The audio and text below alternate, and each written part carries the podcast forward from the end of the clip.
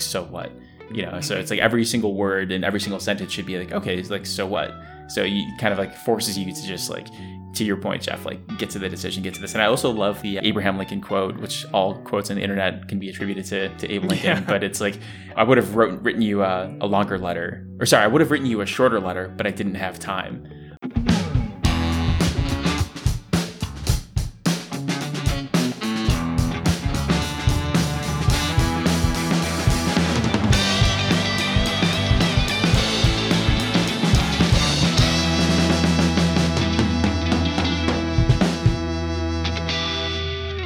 Hey guys, welcome to Product Explained, a show where you talk about products and the company's history and strategy behind them. I'm your first host, Jeff Lee. And I'm your co-host, Mike Alcazarin. Jeff, how many collective words do you think that you've typed over the past 30 some years? So I did some rough number crunching, assuming like 1,000 words a day, 365 days a year, 30 years. It ends up being pretty close to 11 million words, which is kind of mind-blowing. I don't know if I expected it to be like more or less than 10 million words, but yeah. I'm going to say 11 million words. I guess there's years that you don't really write anything. So maybe like, 3 or 4 or 5 years that you don't write at all. But yeah, 11 million words. Maybe texting made it even higher too. So maybe it caught up. Today's show, we're talking about Grammarly, which is an online writing assistant. Yeah. And as Jeff mentioned, Grammarly is a writing optimization tool that helps you write better. We've come a long way from Microsoft Word 95 or whatever it was, where you had a red squiggly line for a misspelled word, or a purple or blue squiggly line if you had, unsupported grammar according to Microsoft Word. And, Grammarly helps you just write better and does all of that wherever you are. So it follows you across different platforms. Talking about the customer experience for Grammarly. So it's super fast to sign up. So you use single sign on. You can just tap one click if you have Google and you want them to sign up using your Google account. Grammarly has a nice quick 60-second survey where they start to ask you some probing questions like, hey, do you write mostly for work, for school, something else? Then the next screen, they go into, hey, what are your goals? So, one of them might be, for example, I want to write like a native English speaker.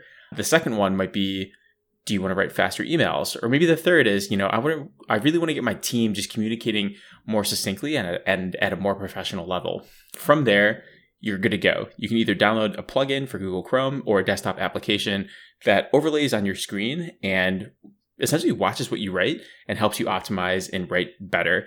Their desktop application actually has a really nice clean demo. So you can see typos, you can have they basically give you a pre-written blurb that you can start to edit and play with. So you can see typos, where you can remove words, where you can get more crisp and pithy with your writing. Jeff, what are your thoughts on Grammarly? Yeah, I personally love Grammarly. I feel like the old grammar tools of the past and Microsoft Word just felt like very simplistic, and Grammarly uses machine learning to really improve on what is like right or wrong grammar. It even tells you things like your tone and tells you how you're coming off. I really love that it can help you write more concisely as well. So you mentioned like communicating more succinctly. So like having those goals in mind are really helpful. And if I remember correctly, Grammarly also kind of scores you on different, I guess, like tracks, like, are you coming off as happy or sad? Like, what is your tone coming off as? Is this transactional? How easy is this to respond to? Things like that. We talked about Boomerang doing something similar in a previous episode, but yeah, Grammarly is kind of like the king in this department. Totally.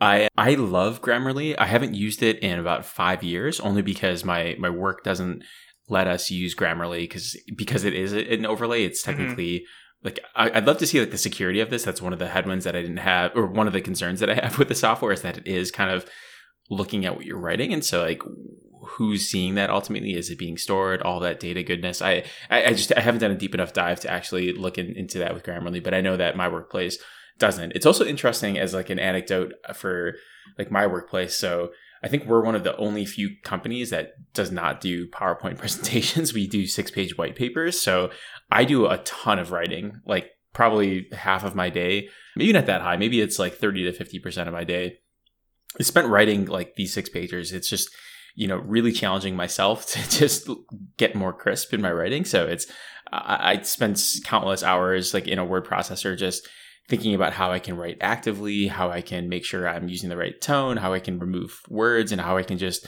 really get to the point. So it's kind of fascinating, and I would love to have an internal tool that I could use to just make this, you know, kind of alleviate that pain for me and just go faster. But yeah, Jeff, I definitely echo like you that this is a super useful tool. And, you know, like I said, I've used this in the past, mostly for grad school. And that was helpful for me to just raise the bar in all my essays for grad school. Yeah. Switching gears with the business model. So like any good pricing software as a service, it's three different options, good, better, best. So free, you get spelling, grammar, punctuation. So pretty simple, pretty basic. Going up one level is premium. And you get the free features as well as some clarity-focused sentence rewrites, tone adjustments, formality level, fluency, and some additional advanced options. What I thought was super interesting here and what I wanted to dive a little into is the pricing. So it was a huge range for how much you pay per month. It was anywhere from $12 per month or $30 per month. So the cheapest option is if you pay up front. So for the entire year, $144. The second option is if you pay per quarter, where it's $240 per year, $60 per quarter. And then the last is if you just want to go month by month, it's $360 or 60% more than the cheapest option, or $30 per month, which I thought was super interesting. And honestly, I think it's super smart of Grammarly is just to, you know, really get people bought into the software and just give them such a big discount that it feels irresponsible to not get the annual membership. I feel like that's like such a big jump. It's, you know, going from $12 a month to $30 a month, where it's like, you know what, this is like, if I decide to go piecemeal for, you know, 5-6 months, like I'm already at that, you know, 1 year subscription. Right. So it kind of just forces you to just, you know, bite the bullet and dig your talons in and get used to it over, you know, over a year. I think the quarterly pricing is really interesting. Like I haven't seen that like pricing model offered that often. I usually do see like month to month versus annual. You get some discount for paying up front, right? It helps the company kind of understand their revenue. It's more, I guess, like standardized. There's no surprises because you can just cancel all of a sudden. But quarterly seems a little interesting. I haven't really seen that.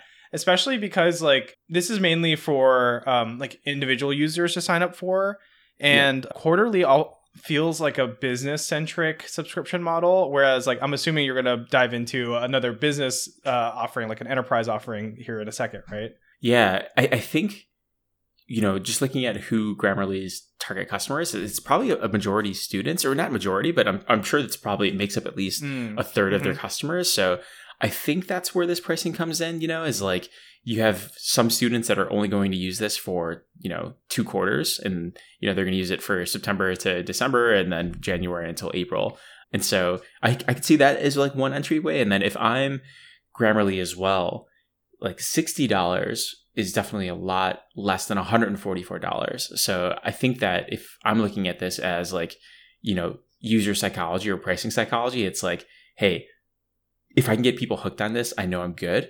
So I just need to find the easiest way to get them in the door. So $60 could be just be like, hey, like I'll try it out for 3 months, and that's enough for them to keep going back and back. But yeah, I thought it was super interesting too. I don't have like, I'd love to like, you know, see the magic behind and, you know, actually talk to Grammarly folks, but we obviously don't have that luxury. Yeah. And yeah, Jeff, you were right. The next, the best would be premium, or sorry, the best rather would be business, which starts at $15 per month per user for an annual plan, all the way up to $75 for a monthly plan. So again, it's super interesting where even on their enterprise or business offering, it's such a big gap from like $15 at the cheapest all the way up to $75.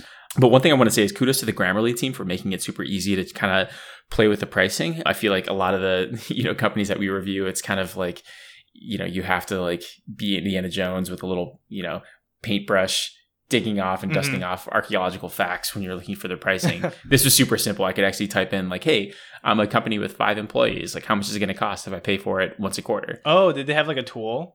Yeah, it was built-in tool. It was really nice. Oh, okay, cool. Yeah. Like price transparency helps a lot here. Otherwise, like, you know, you still might have to talk to somebody sometimes, or maybe they have a sales team. Did they ask you to talk to somebody for enterprise pricing, or like, do you have to like, usually enterprise pricing is like call and find out. There's never really like an upfront price, but did it actually tell you straightforward?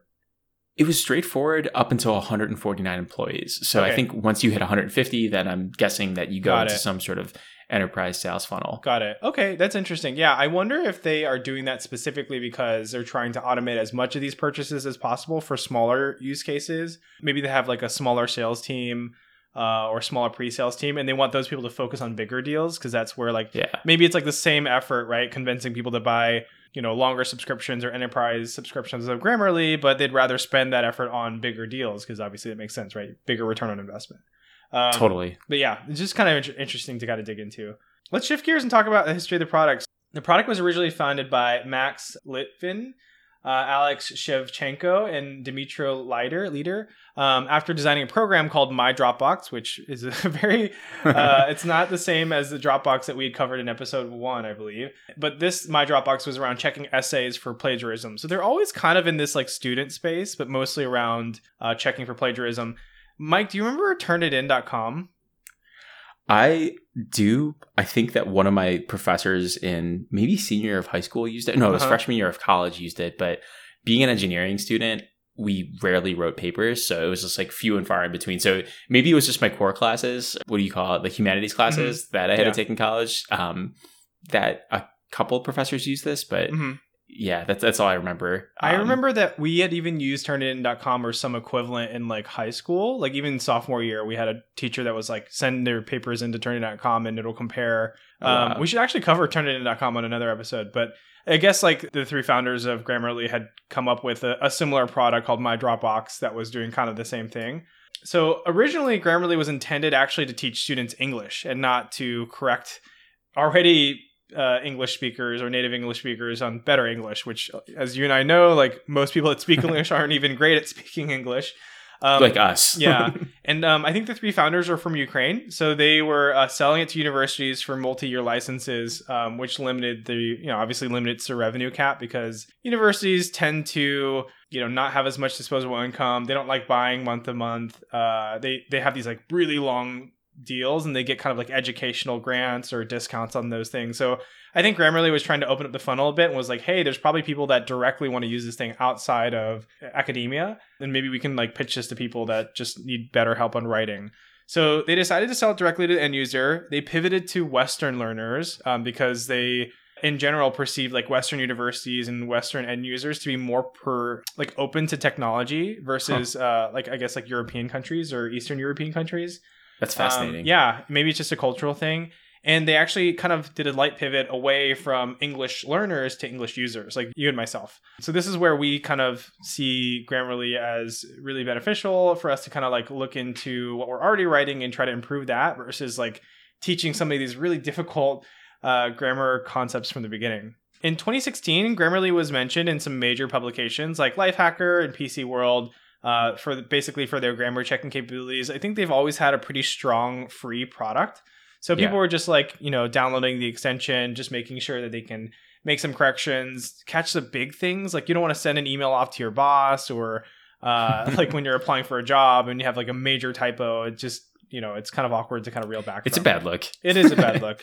And I'm sure all of us have sent some email at some point that was like something was misspelled or you know, the grammar was off. I do this thing now where I don't know what it is, but maybe it's coming with age, but I'll write something out and then I'll read it and I'm like, everything looks good. I'll send it. And then somehow I look at it again. I'm like, how did I let this slip? Like, how did this typo come back? And so luckily we do a lot of our communications at work via Slack. So you can go and edit those things, but I have to like swiftly edit it, but I'm always like catching stuff immediately after I send it. And I'm like, how did I not catch this? Yeah, I don't know if you do this, but whenever I send an email to like VP level or above, or maybe even like director level and above, I type in like "do not send" into the CC line, so Outlook flags it as like, hey, we don't recognize "do not send" as an email address, so it'll prevent it from being sent, and then I'll like force myself to read it again. So that's like my catch where it's like, because I do that, I have the same thing where it's like I'll do the read through, like the first proofread, it looks good. And then I send it and then I'm like, shit, there was a typo in there. And like the just having that like do not send is like it just is like the forcing function for me to catch it. And also like I'm like with those emails, I have so much anxiety that I have to like press the send button and then, you know, go take 10 paces, go take a lap. Yeah. Like I mentioned before, like we don't use email that much. We purely use Slack for communication. So I don't really luxury, I guess, but I will like write stuff and send it to myself in Slack so I can reread it. But I think same problem. Sometimes I've like written it to myself. I'll read through it. I'm like, it looks great. I'll send it. I'm like, I missed a typo. I don't know how I did this. But yeah, I mean, it happens. In 2018, a Google researcher actually found a bug in Grammarly, which allowed any website to log into Grammarly and access all documents and data, which is a big issue. Yeah, a really big issue. But Grammarly quickly addressed it. And the researcher even responded that this was like a really impressive response time. So eventually they found out that there was no actual data that had been leaked or compromised. But kind of scary, right? Like I've like written a lot of documents that have gotten... I guess like absorbed or read by Grammarly, and some of that data is stored. It's used for training, like not people training, but like machine learning training, right? And then over time, it makes Grammarly much, much better. But there's a lot of data there, so totally. Just having that data be accessed by a bad actor could be bad news bears. In 2022, they said that they would donate all their profits from 2014 on to now. I guess like into the future, specifically from Russia and Belarus to Ukraine because of the 2022 Russian invasion of Ukraine. And as I mentioned, I think it's primarily because the founders are Ukrainian. So this is kind of like in line with their political views. Yeah, totally. Fuck Putin. So who's Grammarly for? That's a hard segue into the target customer. But I think Jeff and I are definitely part of the target audience. I think it's like, you know, if I had to describe the persona, it's, you know, professionals that want to write better, you know, and I think it could also just get even crisper there and just say those who want to write better. So it could be from students to leaders to, you know, individual contributors. I think it's a whole wide gamut. You know, like I mentioned in my company's culture of doc writing, I've actually spent a ton of time over the past like 3 years just trying to become a better writer. And some of the three of the books that I found extremely helpful. The first one is Stephen King, the sci-fi thriller writer. He has this book called On Writing, which is actually kind of crazy because it's kind of like him. It feels like you're sitting next to him in like his cabin in Maine. And he's doing like lines of coke and talking about that time in his life when he was doing lines of coke and all this. But he just talks about like writing, and he also shows like some old pieces that he had and how he edited them, which is super interesting. There's the classic second book here, Strunk and White, Elements of Style. This book's really good. It's overly technical, I think, in my opinion, where it's just like too many like terms and like, you know, all this like stuff. But I think you can get a lot of good nuggets out of that. And then the third is Stephen Pressfield's book, The War of Art, which is just kind of cool. It's a nice little play on Sun Tzu, the Art of War. But this book is just more of like, I guess like a creative, like splashier book. But anyways, like those are like three books just kind of like in the same vein as Grammarly. But I think this is a huge need. And I actually found a really interesting Inc. article on this about how much that shitty communication costs U.S. corporates. It's about $37 billion every year, which is a mind-blowing statistic that much money is lost. But I guess it makes sense if people have to send like a second email to say, hey, like, what did you actually mean? Or even if you're writing an email, like it could be super long and no one's going to read it. My skip level manager actually has a really good rule where she's like, hey, you know, make your emails mobile proof or iPhone proof, where if an executive can look at the first three lines, because that's all they're going to see, or even the first line, you have to make sure that you can kind of reiterate everything that you need in that first point. Mm-hmm. And so like one of the ways that I've actually like structured communication is kind of like the pyramid principle, where you kind of like put like the so what, why should I care at the very top? Yeah. And then you have like the supporting data afterwards. It's like, we need you to approve this deal. And then you have like, here are like the 1, 2, 3, 4 like reasons for it. Or it's like the defecation hit the whirling dervish. Like, we have an issue. Everything's on fire. Like, we need your support. And then you have the supporting issues. And then I think the last like kind of like structure and framework that I'll mention there is something that I've actually used recently, but it's called SCR. It's a format that was, you know, pioneered by McKinsey, the consulting firm. Mm-hmm. But it's the first is the S, the situation. So you basically describe, hey, this is the situation that we're in and we've been in for a long time. The second is complication. So what is the thing that most recently changed? And then the third is recommendations. So here are our 1, 2, 3 options that we could pursue. We recommend this, but here's some things here. But anyways, I found that as a really good conversation starter for like if something has, if a fire drill is happening, because you can kind of state, hey, this is what we expected. This is the thing that threw a wrench in all our gears. And then here are the three paths forward. But anyways, like I think like having tools like Grammarly like really help, because when you're a I feel like the more senior you get, the more emails and information that you have to sift through. So I feel like one of the best ways you can manage up is just getting more and more concise with your communication. Like if you can say something really pithy and like really get to the point, like unlike I am with this like 3-minute ramble, you'll like really be able to just, you know, I think leaders will appreciate that, and they'll also be able to like be on their level because they're processing so much information that they have learned to just ignore what's not. And, you know, one of the things that I do in my writing is just make sure that I write actively. And so that's something that Grammarly will help with. But yeah, that's who Grammarly is for. You know, it's for people that want to, you know, improve better. And I just wanted to sprinkle in some recommendations that I've found useful over my writing career. Yeah, I really love that. I think that the interesting part about $37 billion saved, or at least, sorry, $37 billion is what companies are spending in wasted time, I guess, per year. How do you know how they're actually calculating that number? Because how would they compare time that they actually did waste on poor communication? Yeah, it was like through like a researcher that Inc. was quoting for how that came through. Part of it was time, and then I forget like the other exact metric that they have there, but I can pull this up here to, you know, tell you exactly. But yeah, it's just the time sink is like is the biggest one. Is like, you know, people are wasting so much time. Like, you know, you always get like the two-pager email where you're like, well, I don't know what just happened, and then it could have just been a sentence. Right. And so I think it's like that type of efficiency gains that are super important. Yeah, I always tell people that like when writing messages, there's this thing that I've like told people called like read-on behavior. So basically, whenever you get people to, there's like a hook at the beginning, and then you get people to like continue reading on, and then you might give them more details, but you give them just enough to where they're interested and they can always follow up and ask more questions. I think people have the opposite tendency naturally to give all the details, even though they don't know what the receiver wants to hear. So yeah, a lot of people fall into this trap of like, I'm going to give you everything. I'm going to have this shotgun approach because hopefully I'll cover what you want, instead of being like, here are the main nuggets where I'll give you enough information to formulate an opinion or ask follow-up questions, and then I'll give you, you know, additional information. And this is why there are like effective strategies around thinking more concisely. Like, for example, in like product design, a lot of people think about time bounding your decision making. Like that's another forcing function for you to be like, oh, I can only do so much. So like, what is the most important thing to talk about or to explore? And everything else is going to go into the appendix.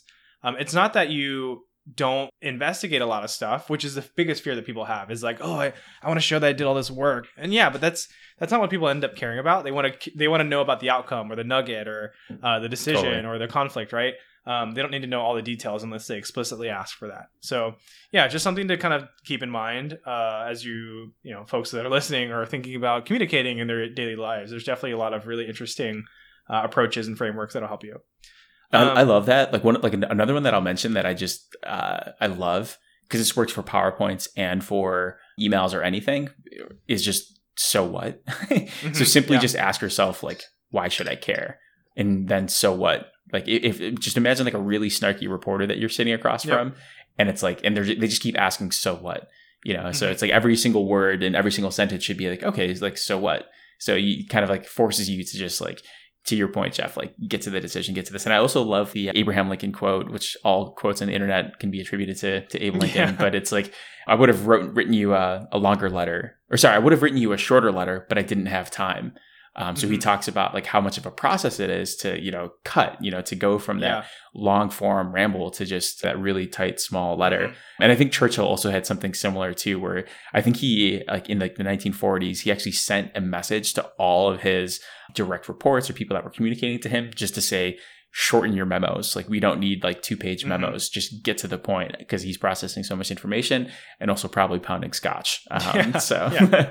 I think it is like fear-based, and some it's like this expectation that like I need to document everything because I'll need it at some point. It's almost like a communication version of being a hoarder, or like being materialistic, right? You're like, I might need this at some point. And I think it manifests in a ton of different ways, but like think back to college where you're writing college notes for your classes. Like how often did you try to write every single word that the professor said to you verbatim instead of like recording it or whatever, and then highlighting everything when you're doing your studying. And then people realized that that was like a really poor way to study. But yeah, I think we beat this with the dead horse. There's a ton of ways to kind of like get more concise with gathering context, sharing context, communicating, etc. And I think Grammarly is great because it's just kind of like plug and play, and it kind of does all that legwork for you. It just gives you suggestions and says, hey, move forward.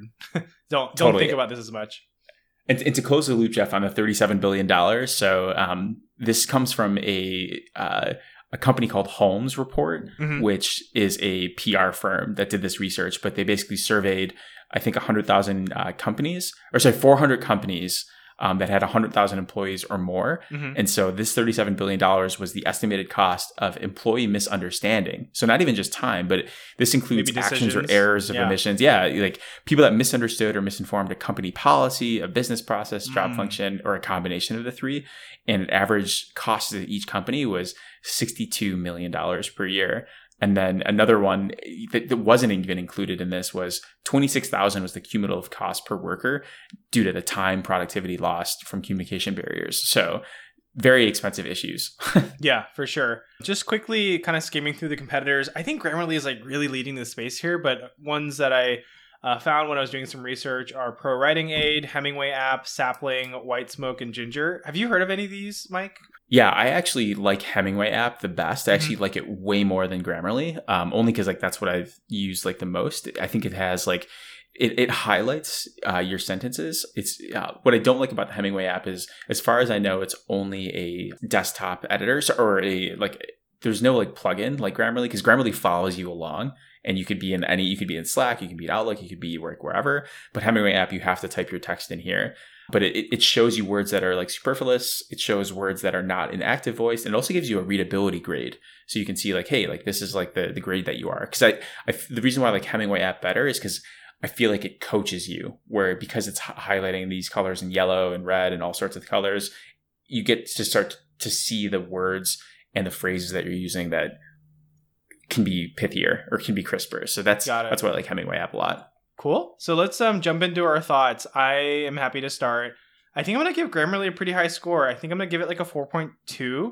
I really love where they landed here, which was, hey, let's build a really simple way for people to be more crisp on their communication. And let's do it in a manner where it's just going to keep getting better over time, which is they're going to be analyzing a bunch of words and how other people communicate, and then improving their algorithms to basically tell you, you can be more concise here, you can eliminate these words, this comes off as combative, here's how you can improve your writing. And it even aligns that with your goals, right? Because everyone might have different goals with how they write. People might actually want to write more, I don't know, like detailed verbiage or whatever. So I think that that's a really interesting thing as well. The reason why I'm not scoring it higher is because I'm a little confused about how they ended up with their maybe like pricing model or their, I guess, like product market fit. You mentioned earlier that, you know, it might be geared towards students, but I am a little concerned because like $240 a year for a student is like kind of pricey to pay if you're not someone who has like work experience or has some sort of like disposable income to pay. So then I wonder like, okay, is this meant more for businesses? And then the follow-up question is like, how can you demonstrate directly to businesses that they are saving money by writing more concisely? At least you did even mention the Inc. article, which is good, but it's not something that Grammarly themselves are actively pushing. Like, I didn't see on their website that like, hey, Grammarly will save you this much money by better concise writing or more direct communication. Like, and I think that's the angle that I would pitch if I were them. Totally. Is being like, hey, this is actually like good for your business, not just you as an individual. So I think there's a slight mismatch into like what they're offering, where they feel like their main value add is versus like how they're kind of structuring their pricing models and stuff like that. But overall, I'll give it a 4.2. I think it's a great product. And I think that more and more people are going to be using these sorts of tools moving forward. Totally. And I'll definitely echo you. I think I come a little bit lower just because I don't actively use it. I think maybe just by design of my company's security policies, just because I can't use it. So it's 3.9 for me. I think where it loses points is because it doesn't have the Hemingway App editor. I actually am a huge fan of the Hemingway App. And that's like what I've used like in the past, like I really appreciate how Hemingway App doesn't follow you around because it's kind of like it forces you to be like, I have to open up the HemingwayApp.com and start typing in that editor. And so it's very focused writing. So I think there's like pros and cons to that, because like Grammarly kind of meets you where you are. But I feel like with Hemingway App, it's like coaching me. And so it's like I'm learning the fundamentals of why my writing should be better. So therefore, it'll follow me everywhere, as opposed to Grammarly is like this ever-present, you know, coach that's always helping you like fix things. So I think, you know, I'm definitely not the target customer for Grammarly, because I want to like eventually not have to rely on that tool, but I could see why like it follows you around, and I think it is super smart and adds a ton of value. But to your point though, Jeff, on, you know, the angle of productivity, I am also surprised like after this conversation that Grammarly doesn't lead into that, but maybe it's just like, if I could read between the lines or read the tea leaves there, it's probably super hard to substantiate those claims. You know, I'm sure like they're, you know, counsel is like, well, we need to like run a study of like whatever 10,000 people to be able to say we saved X amount of dollars, because that can start to get, you know, very heavy with FTC and all of that jazz. But cool. Well, that was fun, man. I really like Grammarly and Hemingway App and just writing better, because we spend so much time writing. So this was a fun one. Those are our thoughts on Grammarly. We'd love to hear from you, our audience. So, you know, we appreciate all the feedback, all the tech support, all the emails, and all the you know, connections on Twitter and our Instagram accounts. Please continue to reach out to us and tell us what you think. You can find us at Prodex Podcast. That's Prodex Podcast. And of course, if you like the show, be sure to like us and subscribe on your favorite podcast platforms like Spotify, Apple Podcasts, Google Podcasts, Good Pods, etc. Leave a review and let us know what products we should review next. See you next time.